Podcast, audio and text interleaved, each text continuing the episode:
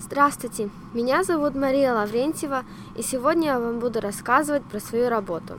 Hello, my name is Maria Lavrentieva, and I will be giving you a tour about my art. Number one. This watercolor painting is of a girl in a Russian forest who is lost and frightened. Number two. This is a flower whose petals are covered with thick layers of glue.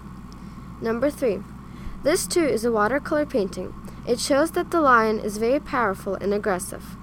Number 4.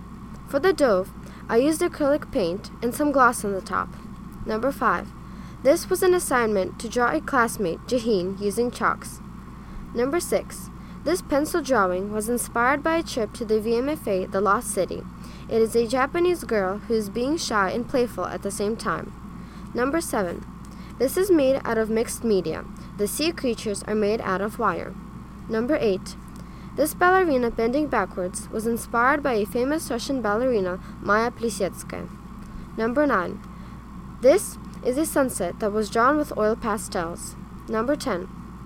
This painting was inspired by a trip to a forest in Russia. Number 11. This is a ballerina that was a challenge to draw something using media you have never used before, markers. Number 12.